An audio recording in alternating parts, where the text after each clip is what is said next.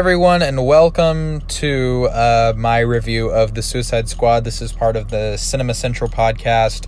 It's something I've wanted to start for a while. It's uh, partly a you know movie fan account on Instagram, partly a podcast, which is tied into that Instagram.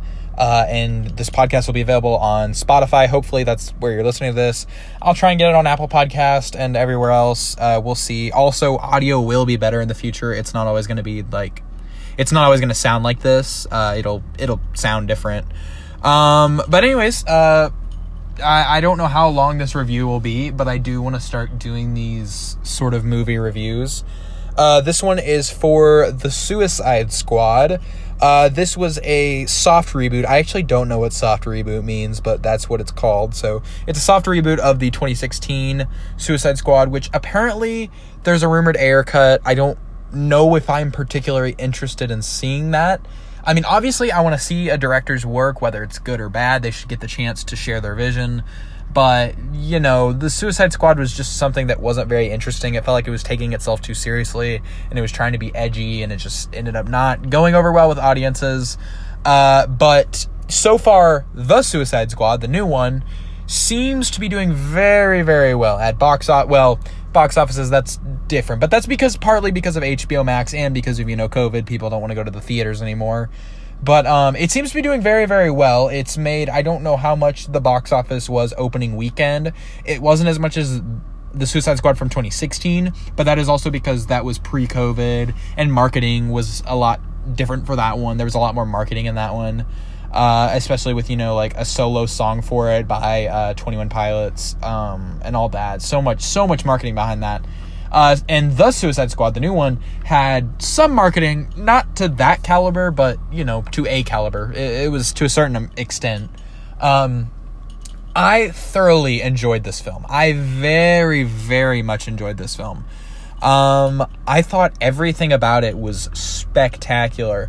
There were some scenes where the dialogue, not not even the dialogue, just you know the there was a lot of awkward tension between characters and sometimes things just didn't play off well. But that was literally my only complaint. Everything else in the movie was absolutely phenomenal. I loved it so so so much. And i want to get right into this. Uh, the music. The music first of all so the music in this was literally right off the bat it has the wb logo and it starts playing uh, elvis presley folsom prison blues but it's the live at folsom Stadium, Folsom Stadium, something like that. Uh, that version of the song, which I do appreciate that. So you know, it opens up and the guy's like, "Hello, I'm Johnny Cash," and then it the people clapping. So it's the live version of that song, and I like I really appreciate that. And uh, also, it's just like a really good song to start off right with. And uh, one thing I did have a complaint about, but this has nothing to do with James Gunn. It literally is just the DC logo. Like it looks like one of their executives saw what Marvel did, and they're like, "Hey." random producer, make this, make this happen for us.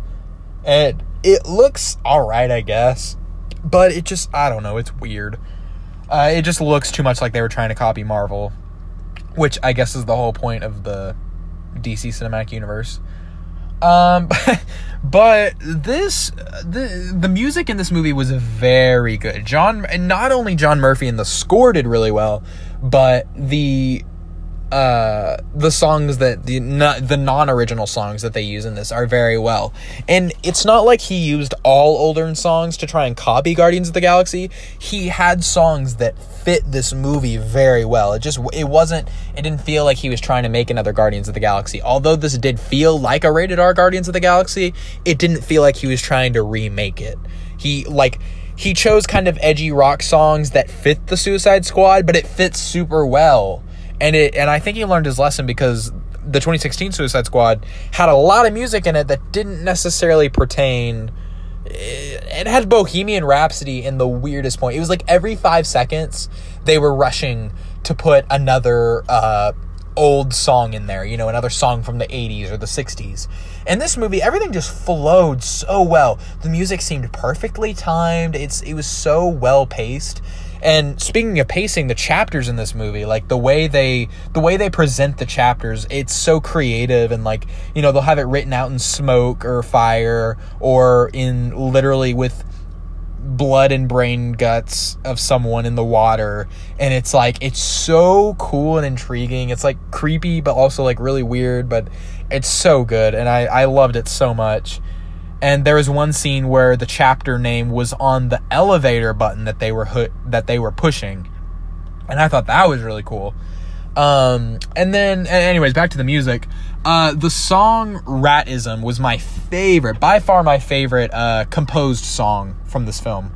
Uh john murphy did absolutely amazing job on this song. This song plays uh just a spoiler alert for this uh podcast by the way. It's uh it's this is gonna be a spoiler podcast um but it definitely uh trying to figure out what I'm. Oh yeah, so that song plays whenever they are. Um, the, she's calling all the rats and they're rushing to kill the starfish, and uh, it. Oh my gosh, it's such a beautiful scene. Like that song is like not really like the ne- the most necessarily beautiful song ever, but like it just hits you because like the the chords in it are just so right that it just like it connects with you. It's so good, and it made me like really sympathize with Ratcatcher 2. And like I ended up liking her character more than the rest of the characters by the end of the film. Like she I walked out of this movie and she was by far like probably my favorite person in that film. Uh, that I connected with. Like funniest that is debatable between, you know, John Cena, Idris Elba and all of them, but she was by far like the most connected part of this story and i'm very glad because by the trailers by the look of the trailers and everything and the marketing for this she looked like she was going to be such a side character and i'm so glad that was not the case. I am so glad i was wrong. But uh i, I, I was very very happy about that. Um and as far as the music there yeah there were some really catchy tunes that would play. And also like the opening credits of the movie when it has the suicide squad and then it goes through like uh it feels like a 90s like rock uh, TV show intro when they're zooming through all the people in the the prison the prison executives and they're all placing their bets on people and it's like zooming through and it's playing the song people have died and it's like it feels like a really rock vibe and it's so cool. Like I, I love that part of the movie. Like it drew me every part of this movie just drew me in more and more. Like I, I found myself just loving it so much. It made me so happy. And then comedy wise and character wise. Uh, Weasel was so funny. Literally, I'm sort of kind of glad he wasn't in this movie a lot because I feel like they would have overdone the humor with his character. Because he wasn't in the movie a whole lot, they played his humor just right so that, you know, I wasn't bored by the character. So that every time I watch this movie now, I'm still going to look forward to seeing Weasel because I haven't, like, gotten enough of him. Uh, but the scene where he's drowning is so funny. The theater I was in, they were dying laughing. It was so funny. And um, it, that it was just oh my gosh, it was amazing. The humor played with him, and at the very beginning, just like all the characters' chemistry just worked together so well. And another thing, as far as characters, uh, John Cena's Peacemaker, amazing. I loved I loved him in that role. He's kind of really getting into acting. He like he's he's very much getting better at it, and I I can see him moving forward and progressing at it. And I'm very glad he was chosen to be Peacemaker, and I hope he thrives even more in his uh, HBO Max show coming out next year. I'm very excited about that. Um, and then Harley Quinn. Harley Quinn was the big denominator in this film. Like like people were very curious whether she was going to thrive in this film or not. And she did. She absolutely did. She thrived by herself so much uh, and I'm kind of glad that the movie took a little time to focus on her a little bit without overdoing it. Like, they still gave her enough screen time without taking away screen time from everyone else because she is a main character and she's one of the only characters that has stayed the same. And, uh, you know, Rick Flag and uh, Boomerang were the same, but Boomerang died within the first five minutes of the movie. And Rick Flag was good, but I, I am a little upset that they killed him off. But, uh, but Harley Quinn, man, man, that made me so happy to see her. The best scene in this movie by far was her uh, breaking out of the prison uh, with the flowers and the javelin and the the Italian music, like the the the old music in the background, like that. It fits so perfectly. Like that scene was so so good so good. I loved that scene so much. And you really just get to like see this character thrive throughout this entire film. And she finally like she recognizes her flaws and she recognizes stuff from her past and she is willing to move on and she's willing to like make herself maybe not like a better person but like you know better in the sense of taking care of herself. And i really like that james gunn focused on that because that was something i was a little worried about uh, going into this. I wanted to make sure that you know this character was being treated well. And you know i find myself when i watch birds of prey and when i watch suicide squad the original one I did not like Harley Quinn. I never got attached to her character. There was, there was nothing wrong with Margot Robbie. It was the way the character was. It was the way she was directed. Like I could tell Margot Robbie was doing everything she could with you know what she was given. Um, but in this movie, holy crap, I loved that character. She was so much fun to watch. Like she was genuinely a joy to watch. And it it made me so happy just seeing her on screen and seeing her thrive throughout that entire thing. It just like she finally got what she deserved, uh, screen time wise, and made me happy. And I am very appreciative to James Gunn for that. Um, and then I'm trying to think of what else to talk about. Um, it, yes, the pacing was totally fine, and this movie just like it was such a fun take. It was it was just such a fun movie to watch. Like I never like I had I've been to see movies before this, like post COVID I'm talking about. Like I saw like recently. Like I've seen uh Green Knight, I saw a few others. I saw Snake Eyes and Space Jam, but this movie was the first movie since before COVID to uh, this is the first movie recently that has made me glad to be back in theaters. Like has made me feel back in theaters. Like being around a group of people and just laughing and having so much fun with this movie. Like everyone in the audience was having so much fun. And it, it just made it made me so happy. And I'm going to see Free Guy tomorrow, so I hope that's the same case there. Uh, and I'm very, very excited for that. I have high hopes for Free Guy. Uh, but I also I, I feel like i'm kind of done with the review. Uh, I, I don't really know like what points to finish up on other than the fact that the, i give this movie a four and a half to five stars. I haven't really been able to choose between it. Like I, I genuinely think this was just an amazing film and i definitely think you should go watch it in theaters uh, imax xd whatever biggest screen possible because this movie was so worth it. It is so worth the watch. It is not worth it to wait. Go see it now. It is such a fun time. It'll make you it'll make you forget that COVID existed for, you know, 2 hours or so. Like it, that's how fun it, it is. And that's the whole reason I've been trying to go to the theaters. Is you, it just takes you off it just takes your mind off of everything going on and it's oh my gosh, it's so much fun. Uh but yes, I'm going to see the box office this weekend. Last weekend, only movie coming out was Suicide Squad. This weekend, we have Free Guy, uh, Respect, and Don't Breathe 2.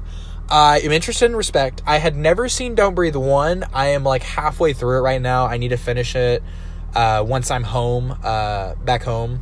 And I'm going to finish that and then go see Don't Breathe 2 sometime next week, uh, as, as well as Respect.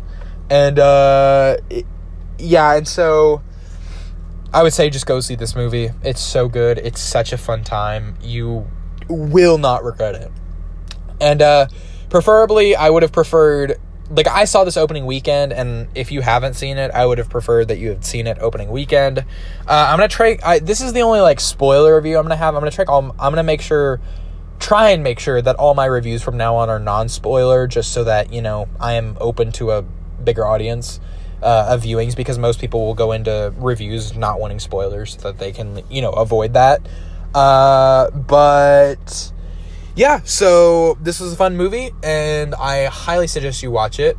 Uh, now that the review is over with, I can take a short time at the end of this uh, to quickly uh, let you guys know like how my channel and how my uh, my podcast and my Instagram is going to work.